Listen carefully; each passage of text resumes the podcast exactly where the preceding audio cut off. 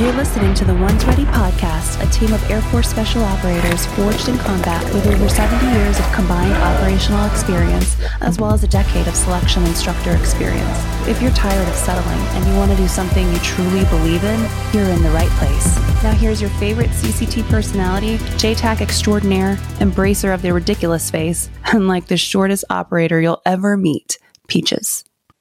Hey, everybody. Welcome back to the One's Ready podcast. You're in the team room, and we have a very special guest today. We have the Chief Master Sergeant of the Air Force, number nineteen, Joanne Bass. Ma'am, thank you for coming on. This is uh, this is an honor. I can't believe that you or your people actually responded to, to our request. I'm, I'm a little shocked by that uh, because at this point, it also means that we have officially made it. So I, I'm kind of happy about that. Why but, would you jinx so it, Chief? We, Why? Well, I mean, you know, we've we've made it now, right? I mean, we can only go down from here. So, um, but no, we we definitely uh, appreciate you coming on, and it's, it's an honor. So, uh, in the interest of your time, we want to have a conversation with you. We think it's important uh, for somebody in your position to help professionally developed body. And in reality, once you think you've made it, you really haven't made it. So, um, you know, for, for us enlisted folks, it's, you're pretty much the top, you and, and the S E A C. So um, it would be great to kind of pick your brain, which is what we'd like to do. So as a bit of an icebreaker, we want to know, we know you love coffee. So who's your favorite coffee and why is it Trench Coffee Company? Well, that was good, Peaches. I love how you slid, slid that in there. I, I will tell you, I have actually ordered Trench Coffee, and I'm a fan. Like it's it it is some really good stuff. But you know, um, I, I don't have a favorite. I just like good coffee, and so and I also like supporting small businesses. And so, anytime I have an opportunity to get out there um, and buy some, I do. But yeah, I, I mean, it won't be the last time that I've bought from Trench as well. But but I do want to say something. You know, you, you talk about it's an honor. It's it's truly my honor to just have an opportunity to spend some time with you guys and to dialogue. And for me, it was an easy yes. Um, I think, you know, a lot of people, if they read my bio, know that at a very important time in my career, um, I, I spent time at the two four S T S, and it was really that time, which was pretty formative to me, um, and, and being grown up by some of the operators that worked there. And, and, and, and oh, by the way, I was the first um, female serving in, in ops there, and they didn't know how it was going to turn out. And I didn't know how it was going to turn out. Um, of course, this was in the nineties. And again, really that that assignment alone helped shape who I am, helped shape my career, um, and, and just gave me, I think, perspective on the bigger why we do what we do. And, and again, I've served with some great Americans there. And so there's no way that um, I could say no to you guys. And so it's my honor to spend a little bit of time dialoguing. And I look forward to all that we're going to talk about. Awesome. Well, Uh, you're obviously well known around the community because you've spent time with us, like you mentioned, but um, more so, I do want to just kind of address the elephant in the room, if you will, not in a bad way. Is there an elephant? Well, I didn't know. I mean, okay. There, there's a so there's a social media elephant that will, you know, we will definitely uh, we will definitely be on the receiving end of uh, probably probably you as well. Uh, but we're no stranger to social media uh, hate. So we're we're good, but um, you know you you were you have a very active presence on social media, um, just like your predecessor, and you know I guess it was it was probably January, maybe beginning of February, sometime there was a little bit of a uh, we'll call it a, a snafu for lack of better yeah. better terms, but um, I was wondering if you wanted to address that in any kind of way. Yeah, sure, I will. For, first off, you know, it's interesting. Um, I, I do. People often ask me, "Hey, why do you use social media?" Um, and and do you wish sometimes that maybe we didn't? And I would. And I always say, absolutely not. Social media is not going to go anywhere. It's a platform that we can use to be able to reach people at scale, and and for that, it's a good thing. I personally have it in my strategy to use social media as an opportunity to listen and hear the, the hearts and minds of our airmen at scale. And then I also um, like the um, opportunity to have a flattened communication um, avenue. And, and I think that that's huge. And, and that's why we do social media, but that doesn't mean that it doesn't go without um, failure. And that's just a part of life. And, and social media, especially in the digital arena that we are in, we are going to have our trials and errors, and nothing is going to be flawless. To that end, um, yeah, back in January, there was a very challenging um, situation that my team went through, and a challenging situation that two of our airmen um, had to experience. And for that particular situation, and Peaches, I'll be honest, you know, I, I, I won't go into great detail about it, but what I will say is, you know, we, we get a whole lot of email traffic and message traffic from leaders across our Air Force that want to highlight their people. And, and that's another great piece of the social media, is it gives us an opportunity to highlight the goodness that's going on in our Air Force.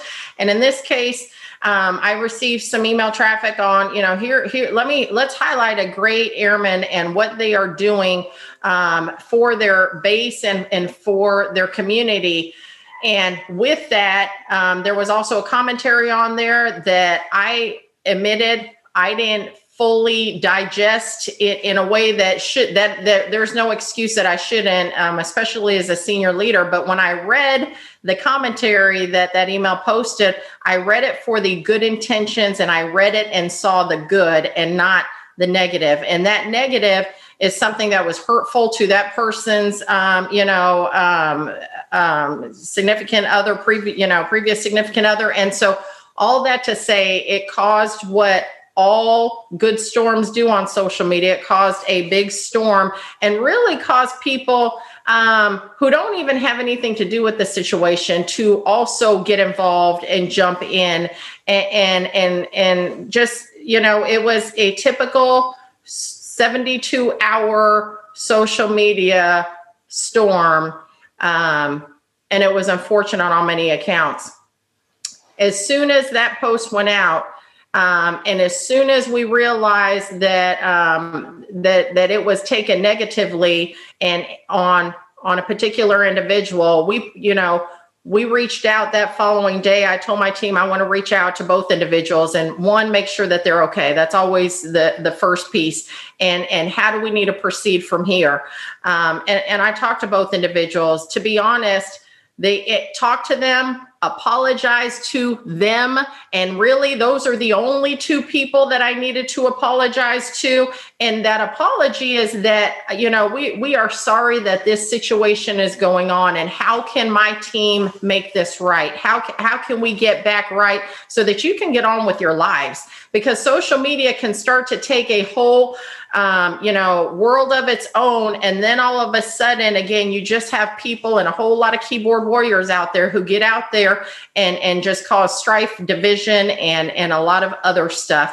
Um, you know, one of the individuals just had to pull off all their social media um, because uh, they were getting um, disrespected, harassed, threats, et cetera. Again, and most of the people who are doing this are not even people who are currently serving in our military, um, currently even involved in a situation. Again, people, keyboard warriors, who it's easy to type, you know, some things out. So, so for that, I'm, I'm, I mean, I regret it. That was a huge lesson learned for, for my team on, hey, we can't, we can't be quick to hit send or post or whatever, but I won't let that incident deter us from the greater good that we have to do when it comes to social media. You know, good always wins, and, and our intentions are always good. Our intentions are always to highlight the goodness of all of our airmen and their families, and to further the um, the cause that we have, which is advancing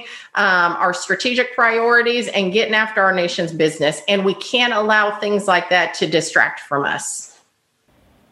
Right. And I think the difficult part with social media is just always that portion of, like, you know, like you said, you pick, you took it one way, and then somebody else saw one small detail yeah. that was in there as well. And then they ran with the, that. And I'm sure that, uh, Um, glad to hear that it's resolved. And uh, as far as the airmen and the, you know, the apology, I'm sure it was accepted. Um, and like, you know, the people that are listening out there, um, like Chief Bass is saying, she has enormous respect for all the people in the community. She was part of the community for a long time, and she, um, you know, apologized to the people that were affected by that, um, specifically. So, um, again, thank you for uh, just addressing that. We just wanted to get that out of the way so we can uh, start talking about some of the uh, start talking about some real stuff. But Brian, let me let me just add something too that that I would be remiss if I didn't, and that is that, you know, again, the digital era is something that is relatively new to um, to our nation, to our force, and and ha- and and those right and left boundaries are a little bit unclear. Um, I think we also we we got a lot of work to do on, I think, making all all airmen, all people a little bit more digitally literate on what's true, what's not, what's the source, you know, where is it coming from? Because the challenge is we have a lot. We're in an information um, age right now, and there is a lot of disinformation going out, and a lot of it is from adversaries, you know, but but if we don't grow people to be strong enough to understand the disinformation piece, we're, we're not going to be in a good situation. We see that going around. We saw it all last year. We continue to see disinformation, but we have to grow, um, at least for where, what I care about is growing airmen and families, that they don't just take, you know, five seconds of something they saw and like run with it. And that and that is it. And And I see that throughout where, again, um, it, it is rough on social media because people see a five second whatever. And you all know as leaders, you could you could you could give a, you know, you could be talking for five minutes to your team and somebody take thirty seconds of context out. And then you're a dirtbag. So so I, I, I would offer that people have to be thoughtful and mindful of that. Who's a source? You know, what's what's the character, you know, is it relevant, is it credible, and and move on. So thanks for letting me say that. Yeah, right. And I think, well, joke's on you, Chief. My team has it right because I'm actually a dirtbag. They don't have to take it out of context. So that's basically my thing. No, I think I find it's that hard to believe. I think it is important to address that there's uh, certain perspectives, and if you only get one perspective and a person's digging a hole to to China with that perspective and not, you know, opening up a view and seeing what's actually going around and what's actually happening, um, to just recognize that and, um, you know, view the intentions rather than just the one thing that you might have seen on social media. And there are a lot of things going on um, on social media all the time, um, with the memes and everything. And, and they do portray a certain view for a longer period of time than really necessary without getting any of the information that um, really needed to back up what is actually being said. Um, so... I wanted to get to um, some of the other questions we had here. Um, so the first question is, you know, we always talk about the things that we're doing, and obviously you're at the top of the enlisted right now, and you're um, doing a lot of different things throughout your day. You were just discussing how you barely get to see some of the things the ne- until the night before when you're reviewing what you're going to be doing for the next day and then going over that kind of thing. It takes a lot of motivation. It takes a lot of uh, character to be able to do those kind of things. Um, And we always ask, what is what is your why, and why do you do the thing that you do, and why do you continue to wake up every morning and spend your nights, you know, reviewing notes, doing all those kind of things, um, as the Chief Master Sergeant of the Air Force? Yeah. Hey, so for me, my why is is pretty simple. It's it's people, you know, and it's the thought of you know, doing my best to be able to prepare space for those who will come in after us. Um, and I'm sure, Peaches, you probably feel this way too. You know, as a chief leading in our Air Force, you know, we've got to prepare um, the way for our folks. And so my goal is that, um, you know, I have an opportunity uh, to create a space where every airman can be their best and to perform their best. And then someday take the baton from us and then continue that legacy. And so it's because of people, and it's because of, you know, I've got two girls that I raised. And so I need a strong Air Force that they can, you know, continue on with. So it's all about the people for me. No, that's, that's, that's amazing. And I think from, from where we're all sitting, it's the same thing, right? And we always tell everybody, it's all about the people. It's all about doing good. And, you know, we're all kind of nearing the end, and you want to leave a place better than the way you found it. Right. So uh, I don't know, some of the things that you've been getting after to try to make people's uh lives, I guess, a little easier or better. Uh the one of the recent things is the the women's hair standard. that, that came out, Chief. And I know uh, that that was a big deal. I mean, I follow you on social media. I've I've seen all the comments. Uh, but what are some of the other things? I'm not going to say beards. Oh, I'm sorry, I said beards. I mean, um, say beards. What are some of the other things somebody, that you're getting did after? Say beards? Uh, to to did you somebody know, say beards? I kid. I'm sorry. Yeah. It must have been breaking up over on this end. Did somebody say beards? Okay, Chief. We won't put those words in your mouth. The beards are coming. Anyway, here's uh, here's Trent with the question. All right. So so let, let me just let me just say real quick. Um, it, it, again, this gets back to kind of that, you know, social media piece, and people just see kind of, you know, the five second piece, and, and they and they assume. And, and what people will also assume is first female chief master in the Air Force. Of course, female hair ch- standards change. Couldn't be furthest from the truth. The reality is, we've had a lot of folks working on this initiative for years and years. Um, and I have to give credit to the Women's Initiative team, the W I T team, who has provided probably about five years worth of work and data and, uh, and analysis. And oh, oh, by the way, like I hate analysis, like I hate data, like it's where stuff goes off and dies. But anyway, like, so that's not me. I'm I'm not a green, like, but they did all the work to to come up with the why we needed to make that change. And, and I'm so glad we were able to do that. Um, there are so many things that we're, we're focused on. And it, shortly after getting in the seat, in fact, um, like day one of getting in the seat, I sat around a table with the MAGCOM senior enlisted leaders, and and we came up with a list. And, and I'm I'm not that clever. And so the list, if you look in my notebook right now, is called the Things to Get After list. And that is that is what it is. And that's a twelve to twenty-four month out. Here are the things that we believe we can um, get after in the force. Some of them are a little bit tougher because they are um, matters, you know, it, it, it's a matter of law. And we're going to have to get, you know, Congress to help support us in that. But there's not a thing, um, Trent, that we're, that we're not looking at. When, when it comes to the Air Force that we need, the lens that I'm looking at is, what does our Air Force need to look like in twenty thirty? Um, and what do what do our airmen need to look like in twenty thirty so that we can remain competitive for that high-end fight? That is the complete lens that I'm looking at. And so every single decision, especially when it comes to people operations, um, it is is looked at through that lens. Does does the way we do fitness, our evaluations, our promotions, our assignment policies, whatever it is, is the way we do it today the way it needs to look like in ten years from now? And I'd be like, no on all of it, you know? And, and so at, there isn't a thing we've, we're, we're not trying to get after. You're going to see some fitness changes come out in, in the next little bit, we're, we're, but, but all of those will be, I, you know, in my mind, short-term and intermediate fixes to eventually what we need to be. In ten years from now, we may not even be doing pit fitness tests because we're using wearables, and and and the ultimate goal should be that we know that our airmen are fit, and we can and, and we have technology that can help us with that. Um, but but we'll make some some headway until we get there. So um, evaluations, one hundred percent. If we're the smallest Air Force we've ever been, which which we are, we do not have the luxury to spend four hours on, on an E P R. Like those days have got to be gone. And so I've asked the team to look at, you know, like how, how are we evaluating people? Like how can we start to tell the truth on something? How can we not have a decoder ring to know what an E P R is actually really saying? Um, so lots of that, um, lots of thoughts on promotion.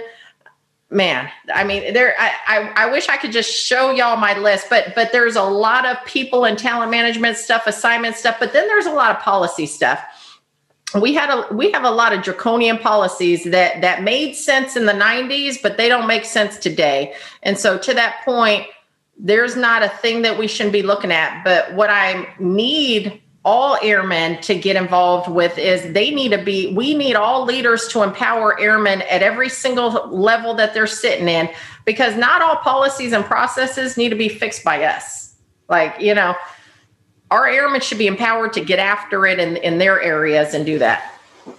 Absolutely, Chief. And that's something that I wanted to bring up. So especially when we talk about the boss and he talks about, you know, accelerate, change, or lose.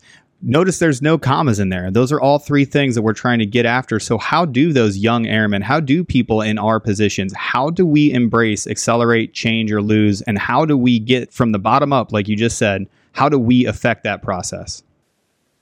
We got to demand that our airmen are empowered. You know, when I came in the Air Force, it was interesting. My first supervisor was a senior airman, by the way, Senior Airman Brian Hurley, and he ran all of seventy-fourth Fighter Squadron operations. We need to get back to a place where our senior airmen are empowered to get after what they need to get after. And oh, by the way, you know, I mean, that's just, it's a stair-step effect. When I talk to my troops and, and they come and bring something to me, I always ask them, is this something you could have answered or done? And if the answer is yes, then don't even bring it my way, you know, like Get it. handle it. I, I love it, Chief. Did you, know, you try to fix this problem on your own, or did you use me as the easy button? Yeah. So, so, so we've got to do that, but somewhere we've become a risk averse type society. And, and, and, and again, and, but, but we own that. We can change that. That's that, you know, that's part of culture. We need to quit being so risk averse. Are, are people going to fail a hundred percent? Have I failed a hundred percent, you know, but you learn through those failures and you keep moving out.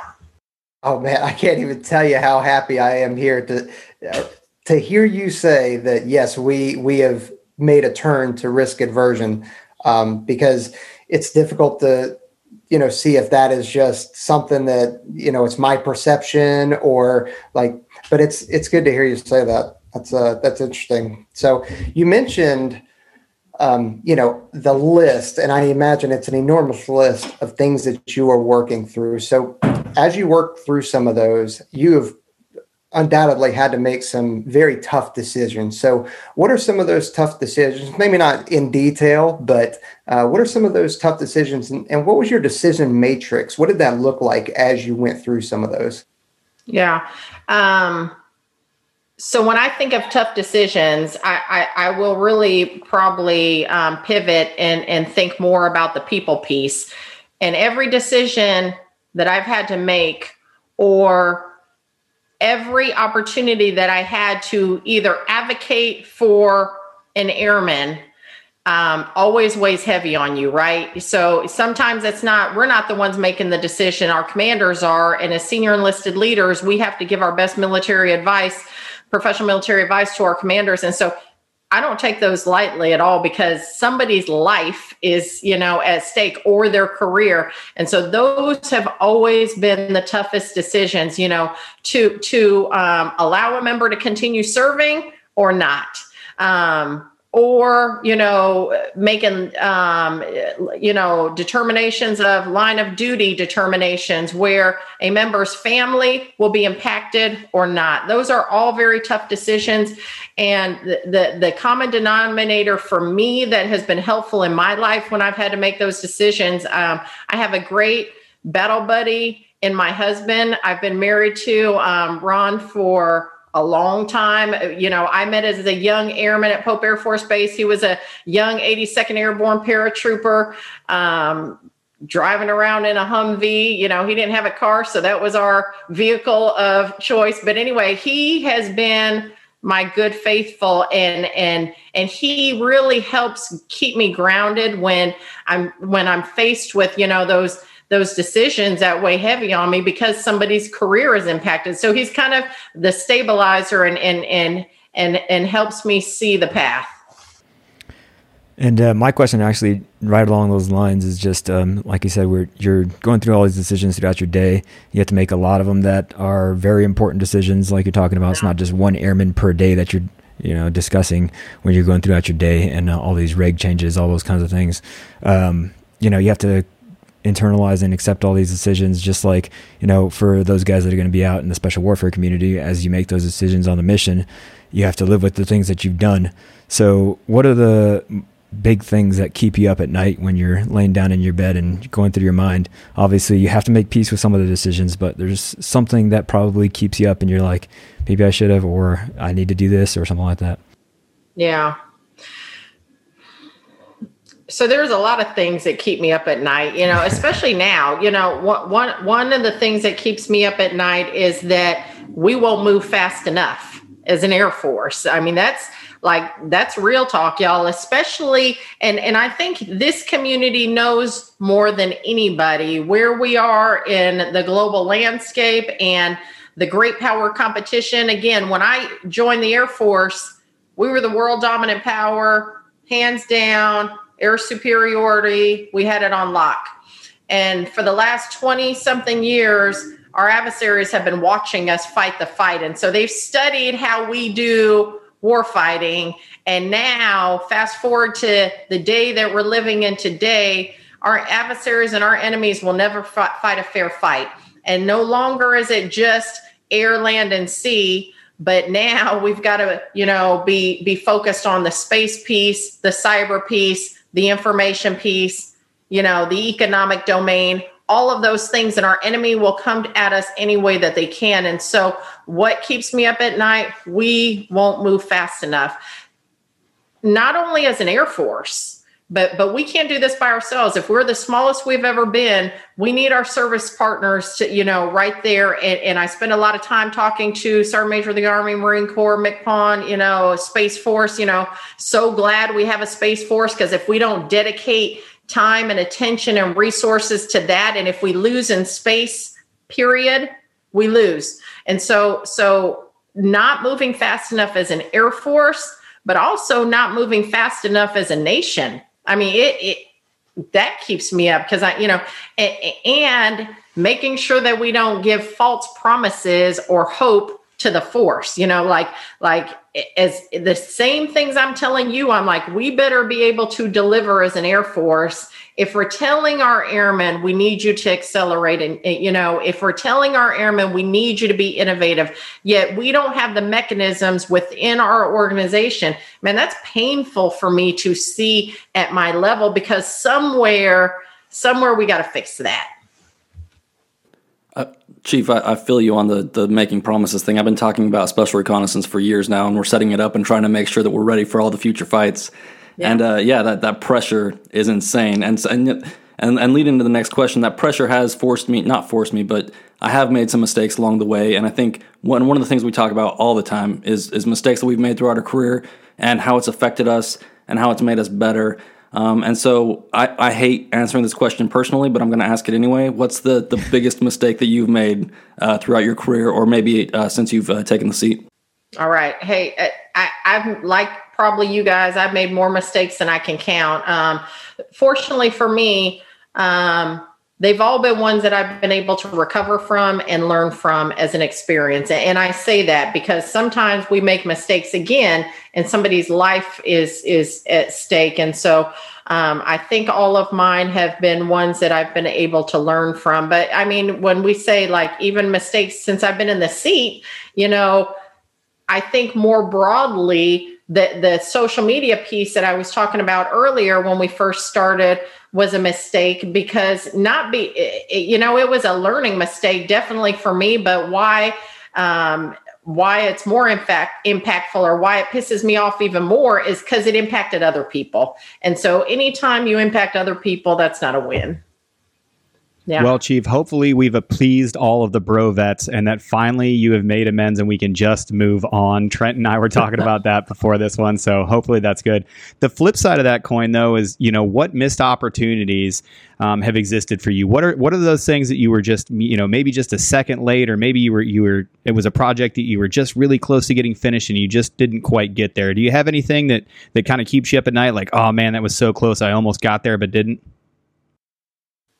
You know, I don't, I don't know. I assume if it's a missed opportunity, I wouldn't even know if it was one. So I got nothing for you. I don't, I, I, I don't know. Um, yeah, I can't think of any missed opportunities. Well, you definitely haven't missed much. I mean, you are SimSaf now, so. hey, hey, hey, on, on a serious note, and I don't want to get somber here, I think we all do have missed opportunities. And, and let me tie this kind of into resiliency and, and families and connecting. If I did have missed opportunities that now, now that I'm thinking about it more, it was probably that I had missed opportunities with my family and my kids because I put work first. I mean, lots of them, especially when um, at my first command chief gig, I'll never forget, my daughter, I think she was in fifth grade at the time. She's like, you're always on your computer. You know, what do you do? You, you know, you finish work and then you come back Oof. at home and then you're right back at it. Right. And, and for those of us who do have kiddos, I mean, you technically are only with your kiddos from like maybe five or six in the evening until about nine o'clock at night, like three hours, you're impacting your child. And so I had lots of missed opportunities where I didn't make the right choice. And so, so I learned from that error, like that was a mistake that, that I definitely learned from. And so what I learned to do, and, and I could do that at this point, and I don't know that every, everybody has this opportunity. When I was an N C O, I don't feel like my calendar was mine. So I didn't have the flexibility, but when you have the flexibility, um, you have to prioritize your family and your kids and your spouse and, and your significant other, and not miss those opportunities, or, or whoever, mom, dad, whatever, don't miss those opportunities because you only have them once. And so, you know, when we wake up and when we take off this uniform, like the only people who are going to be there is your family. Absolutely. That's a, that's yeah. a real good point. And as As most of us are kind of coming towards the end, uh, I think you get to realize that a little bit more. But um, so in the interest of, you know, developing airmen and developing future airmen, like what is one thing that you wish you knew before you came in? And the reason why I'm asking this question is because our demographic is anywhere between fifteen and thirty-five, um, most of which are interested in coming in, whether to the Air Force or Air Force Special Warfare. So I'm interested to see what, you know, what you wish you knew when you came in.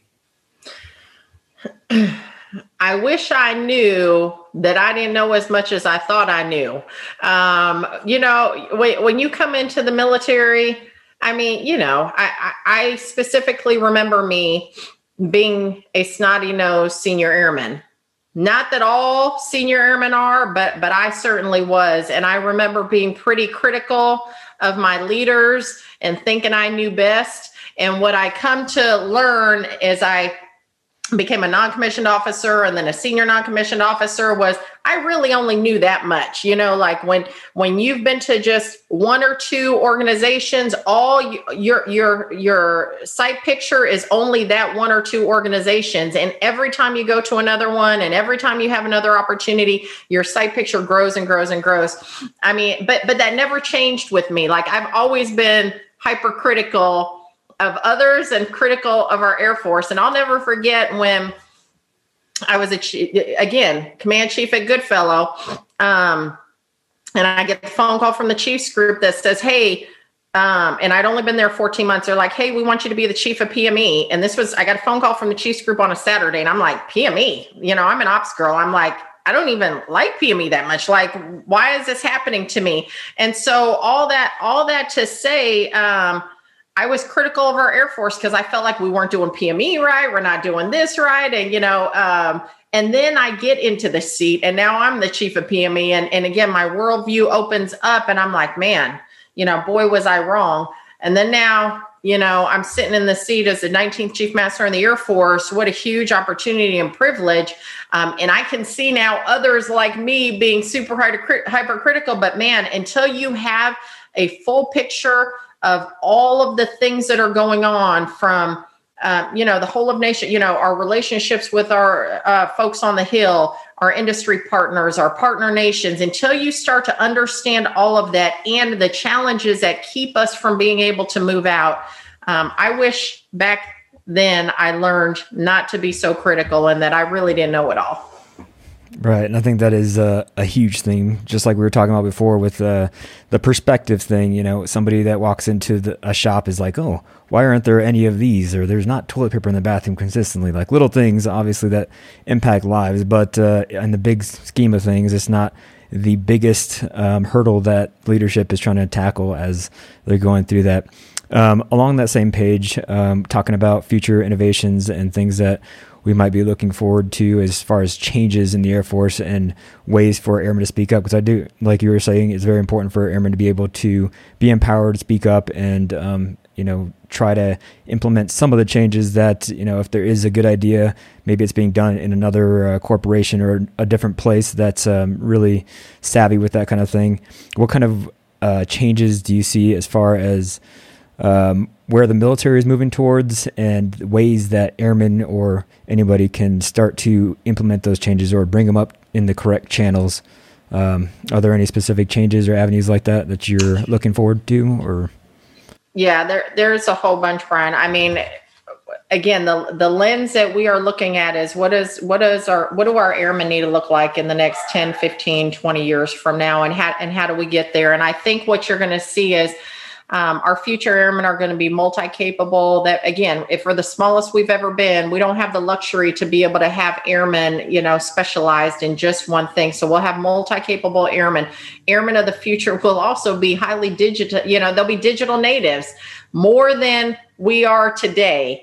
Um, and so to that point, we have to start to now make sure that we are truly creating a culture where our airmen can be innovative, can be creative, have the psychological safety, the new buzzword, but it shouldn't be a buzzword because we should already be doing it, but they should have, like, I see Peaches like, huh, psychological safety. So you should, and, and what essentially what that is, is you, sh- we, we can't have airmen afraid to speak up and say, hey, we need to do X, Y, or Z. Um, because they get maybe squashed by their leadership or whatever. You know, we need to have airmen that feel safe enough to be able to throw all their ideas out there. And of all the ideas that our airmen are going to throw out there, some of them are going to stick, some of them are not, but we still have to create that culture where there's creativity, um, because we need airmen, especially in that future high-end fight, that can think from the neck up. It's, it, it's a whole, we can't just have yes people. It has to be people who understand the why and can help us develop um, the better way to do to do business. Yeah, Chief. And I think, honestly, looking back on my career, I think our community is, is pretty good at that, is, is it, it getting is. closest to the tactical problem and, yeah. and listening to those people. I remember my first transition from the team into A T C, it took a little bit of a uh, adjustment time to figure out the differences between um, how to speak to people as a staff sergeant on team versus how to speak to people as a staff sergeant within A A T C, people that outrank you and that kind of thing. Um, but I think uh, we're pretty good at that. And and I think the, the Air Force would benefit from that a lot. Um, and then moving on, speaking of what's between people's ears, uh, we, we get a lot of questions about why we focus on formal education so much versus developing people and and, and moving them forward in their, their specific jobs or their jobs, uh, multiple jobs, and becoming uh, good leaders and good te- uh, technicians and tacticians in that way. Where, where's that balance between formal education and being good at, at what we do? So, so let me just add one thing real quick to, to your point before on your community does it well. A hundred percent. Like, again, it was in my formative years of being in an S T S unit and watching a senior airman tell a lieutenant colonel, hey, sir, that's the dumbest idea I've ever heard. Like, you know, and doing it so tactfully and well, like, you know, I mean, that shaped my perspective forever. And what it taught me is you can say anything that you want to say to anybody. You need to figure out the how and the when, and, and, and you got to know your trade, you know? So anyway, so, so I, I agree with you that, um, you know, for the most part, Um, this community doesn't need that. And so I'm glad, keep it up. Um, and now back to the piece on, um, on the education thing. You know, I, I think that development and education, they go hand in hand. They're synergized. It's to the degree of how much do we emphasize on the education piece more than just development writ large. And, And, you know, that's one that people can argue all their points. And, and I think every leader looks at it differently. Um, education always makes folks better. But, to, you know, uh, for me personally, um, I think we have a whole lot of people who have degrees and lots of education, but they can't lead us from here to there, you know? So, I mean, again, it's relative to, to what we do.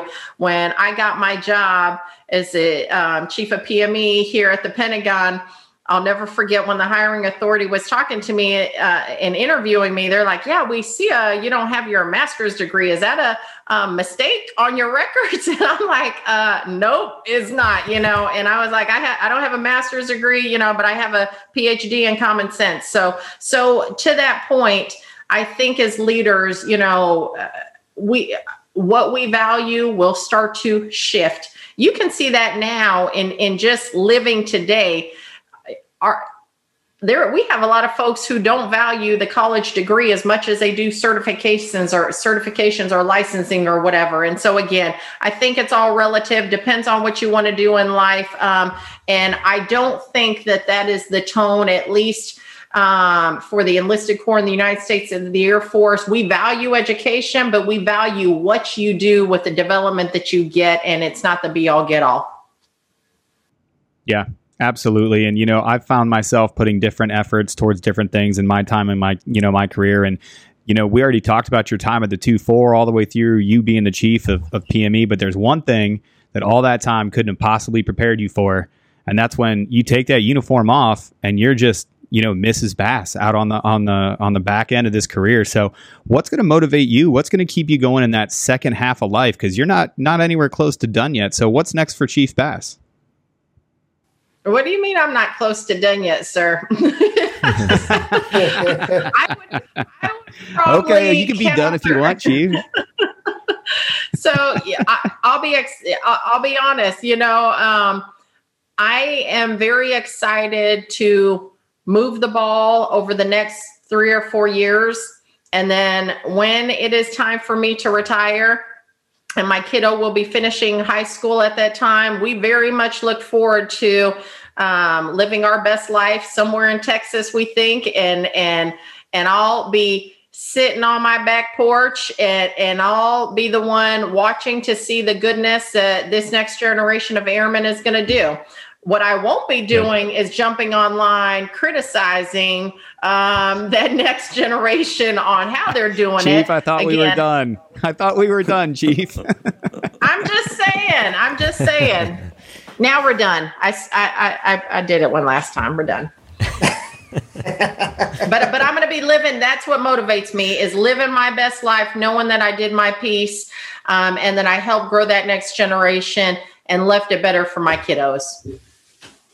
No, I can get on board with that. So I do have one question for you that's, um, and in our current climate right now, you know, the, the D O D at large is addressing it. I know the SACAF is getting after it. Um, so we, we want to talk about discrimination, right? Mm-hmm. So that is a, a hot topic in today's Air Force and the D O D in, at large.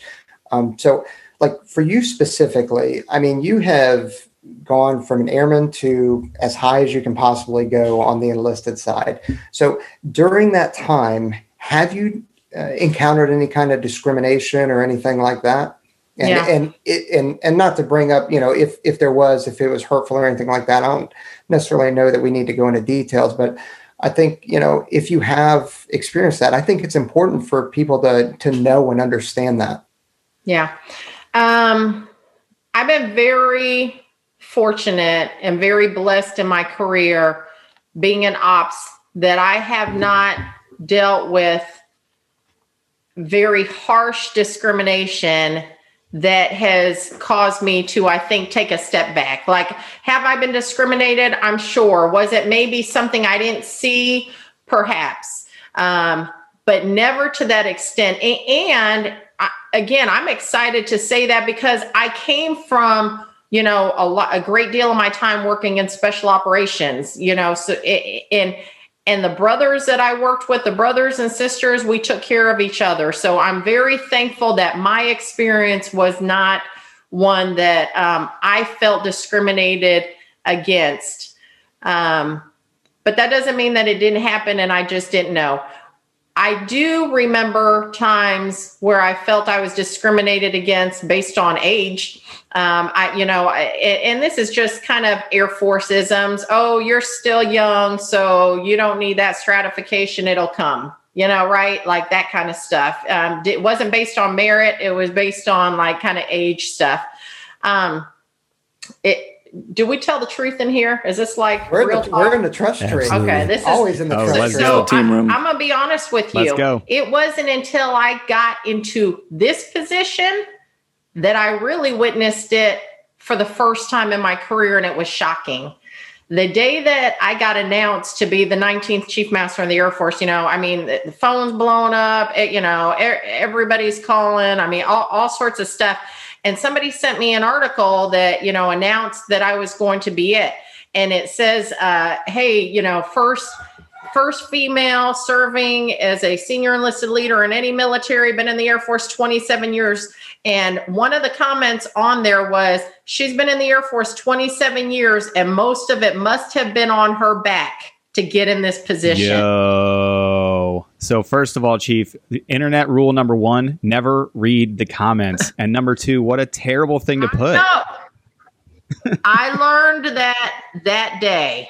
Like that day I was like, I'm not reading a damn thing anymore, you know? Um, but to that point, hey, that wasn't the first comment or, or and nor is it going to be the last. Again, there are people out there who, who, who will discriminate. Um, and, and I told my husband, I was like, this is the first time ever that I feel gender discrimination, that, that now I'm understanding what many Many women have gone through, where they are in yeah. their position, not based on merit, that that thought is out there, and it's blew me away. And I love to share that with, with, with small groups, because unless they hear it from me, they don't believe that happens. So yeah. I hate to tell you, this isn't a small, this isn't a small group. Just so you know, you're, okay, you're going well, out good. to twenty, twenty thousand plus people. Yeah. it, dep- it depends. It could be a small group. I don't know. Yeah. We'll find out. It'll smooth out.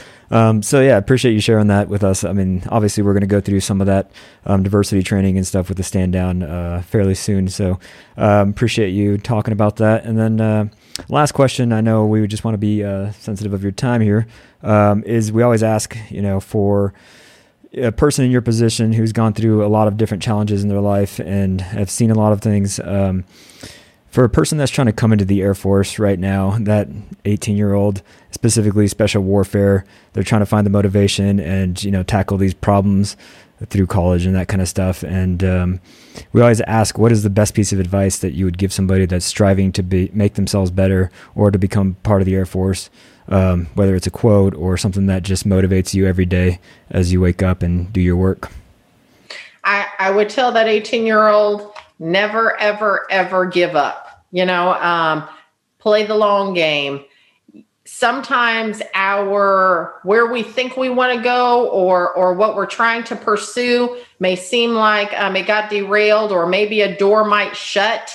Um, you might be going through the pipeline and you get discouraged because you, you know, you go from, you know, one pipeline and, and that door shuts, and now, you know, you might be cross training to another A F S C. I would tell that, um, yeah. that eighteen year old, don't give up, you know, play the long game and, um, and have fun while you're at it too. Everything has a reason. Everything, you know, happens on purpose. I'm a big believer of that. So, um, have fun, never give up. Oh, well, that's a great place to end it. So, man, we really appreciate you coming on. I, I again, I'm kind of amazed that you're you're on here and we're talking to you. But uh, like I said, maybe we've made it, uh, and then maybe we'll get General Brown on here. Maybe you can kind of twist his arm and get him to come on, because I'd love to have a no big deal. Got to shoot that shot, Chief, with a fellow patch. All right, hey, I'm, all I'm right. gonna shoot it right now. So, again, gotta shoot, thank baby. you for coming on. We really appreciate it, Chief. All right. Well, listen, hey guys, I very much appreciate it. Um, I might be able to work and get General Brown on, but it might take a whole bunch of trench coffee. So I don't know. We'll, we'll, we'll have to figure that out. Oh, maybe trench hey, coffee and a uh, one's ready shirt. th- thanks for everything that y'all do, and thanks for helping to grow and develop this next generation. Thank you, ma'am. Appreciate it, Chief. Absolutely, Chief. All right, we're out thanks, here. Chief.